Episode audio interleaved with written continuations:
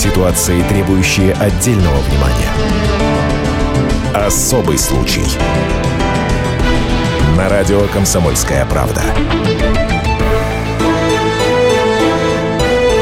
Слесарь Александр Настагунин из села Большое Череватово в Нижегородской области возвращался домой после вечерней смены. И, как в известных стихах, вдруг он увидел, напротив в окне мечется кто-то в дыму и огне. Из дома соседки многодетной женщины валил густой дым. Александр знал, что самой хозяйки дома часто не бывает, зато там всегда ее дети, шестеро ребятишек в возрасте от года до шестнадцати. Говорит Анжелика Щербакова, замначальника пресс-службы эм че эс по Нижегородской области. Не раздумывая, Александр выбил стекло и проник в помещение.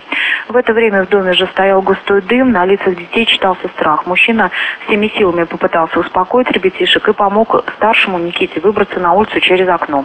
Затем вдвоем они вытащили остальных детей из дома. Александр Настагунин, рискуя собственной жизнью, спас из горящего дома сразу шестерых детей. Это я только потом узнал, что там по линии эм че эс вроде там какая-то будет благодарность, а так-то я ничего как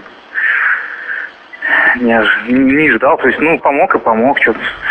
Как часто это бывает, подвиг одного – это преступление другого. Как дети оказались одни? Что происходит в селе Большое Череватово Нижегородской области? Ирина Солодовникова, главный специалист по охране детства Дивеевского района. В феврале месяце была такая же ситуация, что она детей оставляла. Мы забирали детей, выходили с иском о лишении родительских прав в суд. Суд не лишил ее родительских прав. В решении суда прописано, чтобы детей оставить у матери, но у матери изменить отношение к детям, чего она и не сделала до сих пор. Мать спасибо. Спасенных детей от комментариев отказывается. Юлия Берестова, радио «Комсомольская правда», Нижний Новгород.